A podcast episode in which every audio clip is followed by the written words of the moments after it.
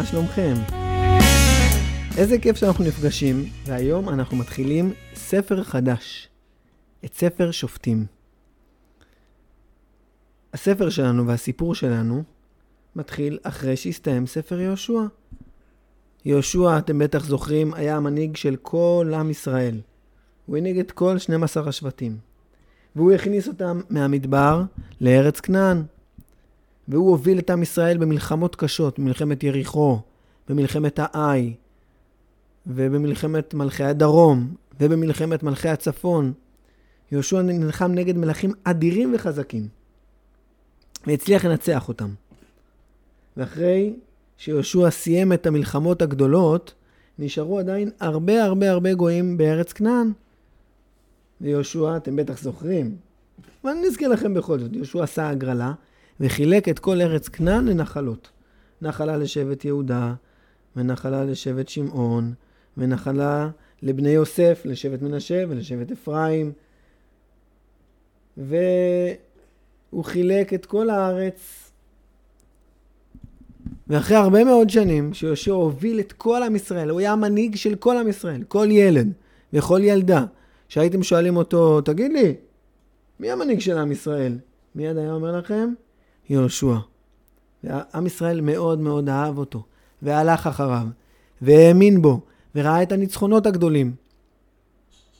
אבל, כמו להרבה מאוד דברים טובים, גם לזה היה סוף. ויהושע נפטר. ואחרי שיהושע נפטר, עם ישראל חיכה שיקרה משהו, שמישהו ימנה מנהיג אחר. אנשים שאלו את עצמם, רגע, מי יהיה המנהיג שלנו? אולי דוד? אולי שליימה? ואולי מורדכי?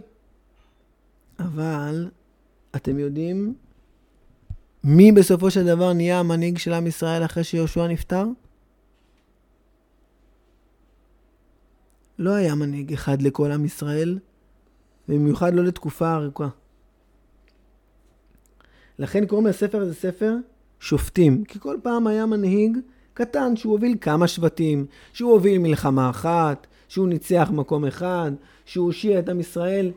המנהיגים האלה היו לתקופות קצרות, והם גם לא היו מנהיגים של כל עם ישראל, חלקם לפחות. היו הרבה מאוד מנהיגים קטנים. זאת הייתה תקופה שבעם ישראל לא היה מלך, ולא היה מנהיג אחד חזק של כל העם. המשימה של עם ישראל באותה תקופה הייתה משימה לכל שבט ושבט. אבל עדיין היה מקום אחד שבו כל עם ישראל התכנסו. אתם זוכרים מה זה המקום הזה? זה המקום שבו היה המשכן. המשכן שהיה עם בני ישראל במדבר. כשבני ישראל הלכו במדבר היה להם משכן שעשוי מעץ, שכל פעם כשהם היו צריכים לנסוע ממקום למקום במדבר, הם היו מקפלים אותו וסוחבים אה, עם עגלות, וחלק מהדברים סחבו על הכתפיים. אחרי שיהושע סיים את כל המלחמות שלו, בני ישראל הקימו מחדש את המשכן בעיר שילה, בשומרון. הם בנו למשכן קירות מאבנים, והשתמשו עדיין בכלים שהיו במשכן, והשתמשו גם בתקרה שהייתה במשכן.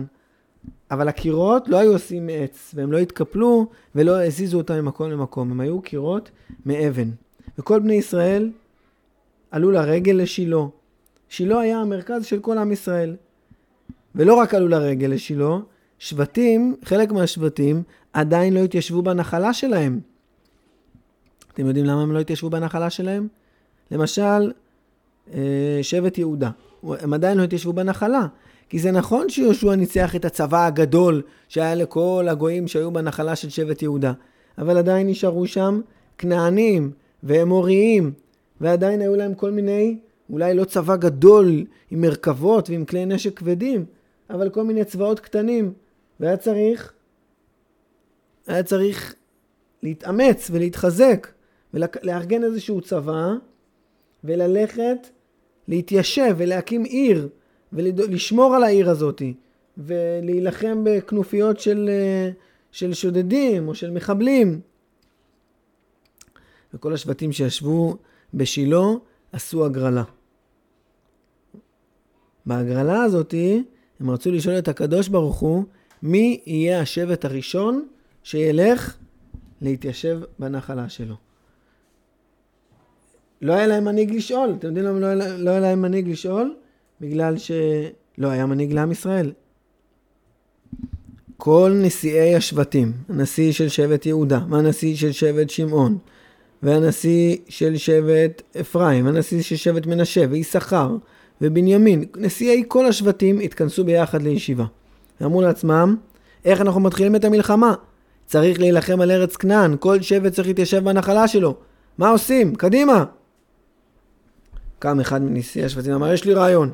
נלך לכהן הגדול, הכהן הגדול שיש לו את האורים ואת התומים, ונשאל אותו מי יהיה השבט הראשון שיתחיל את המשימה הזאת. ואז השבט הראשון יתארגן ויצא למשימה שלו. ואחרי זה השבט השני, ואחרי זה השבט השלישי. מה אתם אומרים? רעיון מצוין. הלכו כל נשיאי השבטים לכהן הגדול. ואמרו לו, אדוננו הכהן הגדול, אנחנו רוצים להתחיל להתיישב בארץ. כל שבט צריך לשבת בנחלה שלו. מי השבט הראשון שצריך להתיישב בנחלה שלו? עמד הכהן הגדול לפני נשיאי השבטים, ופתאום האירו האותיות שעל חושן המשפט. לכהן הגדול היה על החזה, על הלב, חושן משפט, 12 אבנים, ועל כל אבן חקוקים שמות השבטים, על כל אבן שם של שבט, וביחד שמות 12 השבטים. והם שאלו, לפני הכהן הגדול, שאלו את השם, מי השבט הראשון שצריך לעלות להילחם? ואז האירה האות י', ואחריה האות ה', ואחריה האות ו', ואחריה האות ד', ואחריה האות ה'. כל נשיאי השבטים ראו את זה והבינו שהשבט הראשון, השבט הראשון שמוביל את עם ישראל בהתנחלות, נכון מאוד, שבט יהודה. יצא הנשיא של השבט וכינס את המטה, היה לו מטה, היה לו עוד קבוצה של מנהיגים שהם ביחד הנהיגו את השבט. ישבו לישיבה, אמרו, טוב, מה צריך להכין? צריך להכין כלי נשק. צריך לאסוף את כל החיילים שנלחמו במלחמה על הארץ ויש להם כבר ניסיון. צריך לבדוק מי יודע לפקד ולהוביל. צריך לבדוק מי יודע לסייר. צריך לאסוף את כל אלה שעדיין לא נלחמו ולאמן אותם. קדימה, צריך להכין את כל הדבר הזה, וביחד צריך גם להכין תוכנית. באיזה עיר אנחנו מתיישבים ראשונה? איזה עיר אנחנו נלחמים קודם כל? צריך מהנדסים שיתכננו איך בדיוק ייראו הערים שלנו.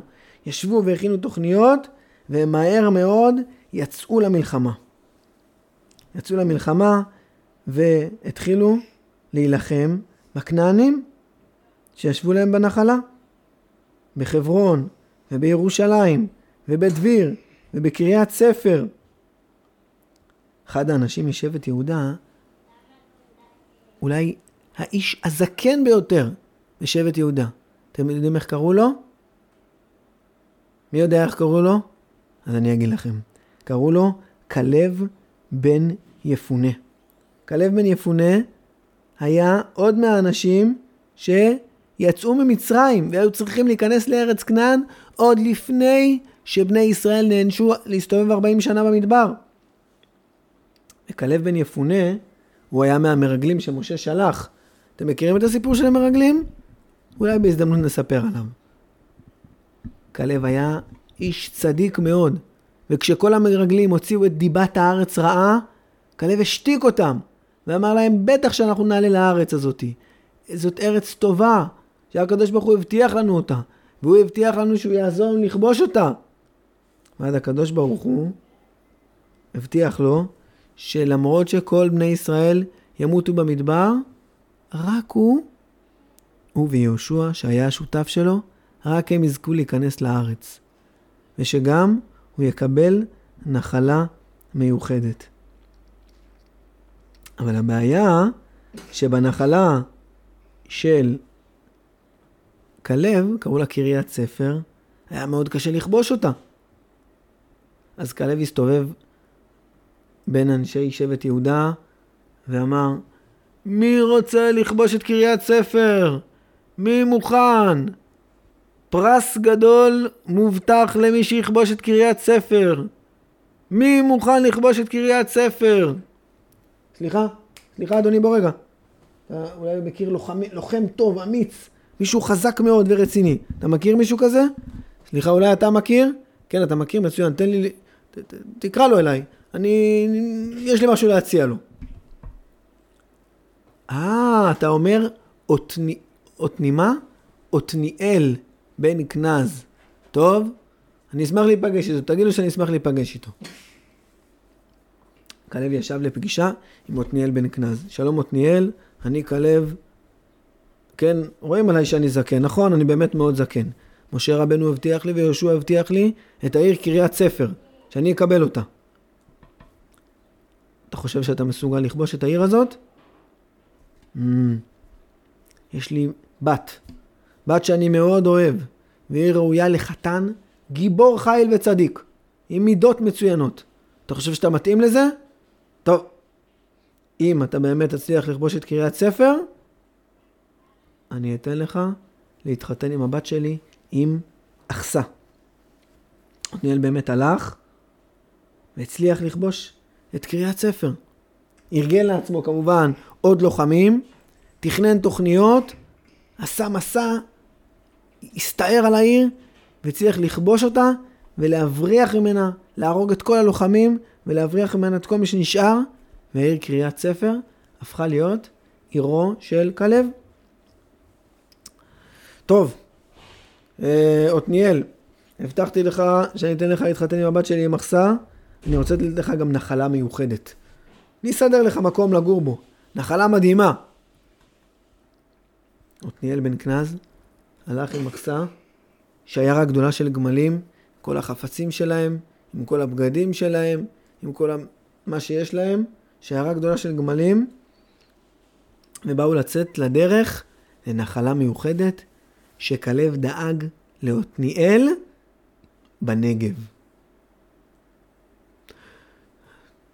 בואי יחסה, תני לי חיבוק מתוקה שלי, את הולכת עכשיו לדרך ארוכה, את הולכת לגור מקום קצת יותר רחוק, להתראות, שתהיה לך דרך צלחה אהובתי, בעזרת השם תבנו בית טוב, תקימו אותו, נבוא לבקר אתכם, ניפגש בעזרת השם.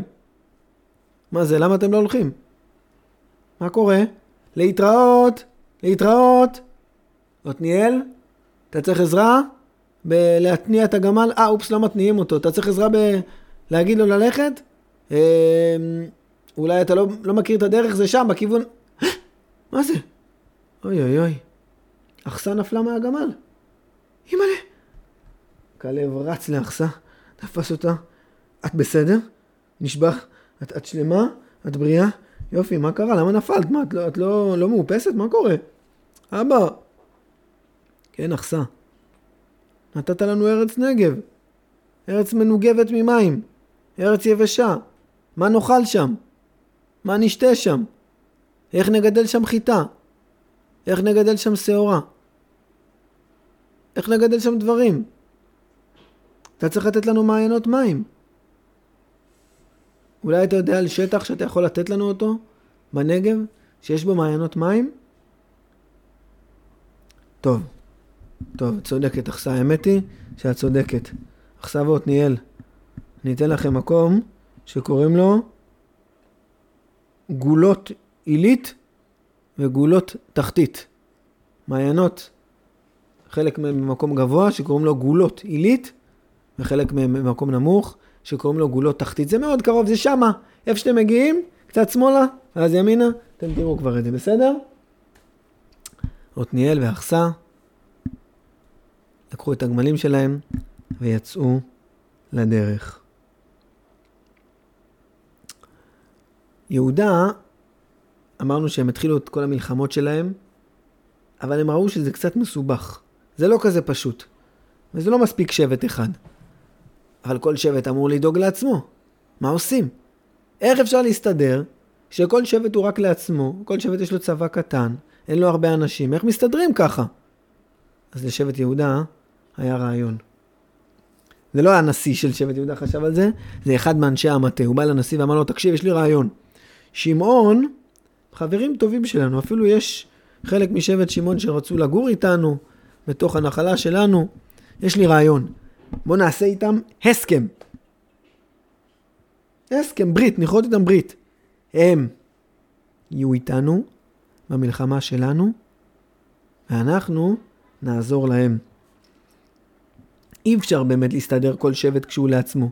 זה נכון שאין לנו מנהיג שהוא מנהיג של כל עם ישראל, אבל אנחנו חייבים לשתף פעולה, שבט עם שבט, אח עם אח, משפחה עם משפחה. אי אפשר לבד. זאת תהיה תקופה לא פשוטה, תקופת השופטים, אם כל שבט יהיה לבד. בואו ננסה לפחות לשתף פעולה. ובאמת שבט שמעון ויהודה הקימו ביחד צבא קצת יותר גדול, והם הלכו וכבשו עיר שקוראים לה צפת. זאת לא צפת שאנחנו מכירים היום, זה צפת שבאזור ירושלים. והם הלכו וכבשו את עזה, ואת אשקלון, ואת עקרון. ואז יום אחד נשיא שבט יהודה ישב עם המטה שלו, אמר, תקשיבו, אנחנו כבשנו כמעט את כל הנחלה שלנו כבר, והתחלנו להקים שם ערים, וזה מצוין ונפלא, אבל כל הערים שלנו הם באזור הררי, באזור של גבעות וערים. ויש גם בארץ ישראל שפלה, עמק, מישור החוף. שם לא כבשנו שום דבר. למה אתם לא מתקדמים גם לכיוון הזה? לכיוון מערב, לכיוון הרי החוף, מה קורה? למה אתם לא עושים את זה? זה נכון שכבשתם אותם, אני רוצה שתתיישבו שם, שתקימו שם ערים. מה קורה? למה אתם לא עושים את זה? טוב, מפקד הצבא, יש לך תשובה לזה? אה, אדוננו הנשיא, נשיא שבט יהודה, אנחנו נשלח עוד היום גדוד סיור, הם יעשו סיור ויראו מה אפשר לעשות. למחרת בבוקר הייתה שוב ישיבה של כל המטה של שבט יהודה. ישב הנשיא, לידו ישב הסגן שלו, ישב האחראי על ההנדסה ועל הבניין, וישב מפקד הצבא של שבט יהודה, ומפקד גדוד הסיור שיצא לסיור. כן, מה יש לך להגיד, אדוננו, אה, סליחה, לא אדוננו, חברנו, כמובן, חברנו מפקד גדוד הסיור, יש לך מה להגיד?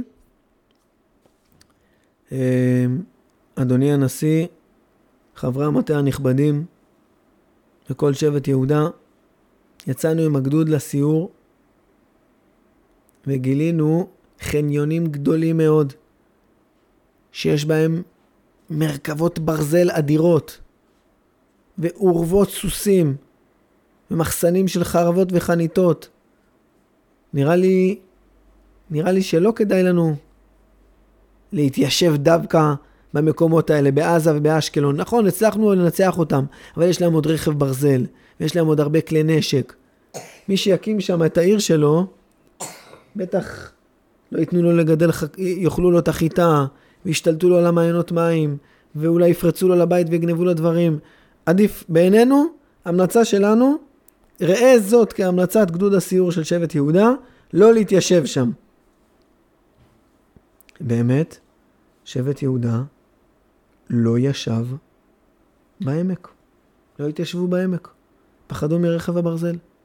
ואני שואל אתכם, ילדים שמקשיבים לנו, מה אתם אומרים, זה טוב או לא טוב? רק תחשבו על זה. אולי בהמשך הסיפורים נראה מה יצא מזה. אחרי שבט יהודה הגיע תורו של שבט יוסף. על המלחמה של שבט יוסף אנחנו נספר בעזרת השם בפעם הבאה. להתראות.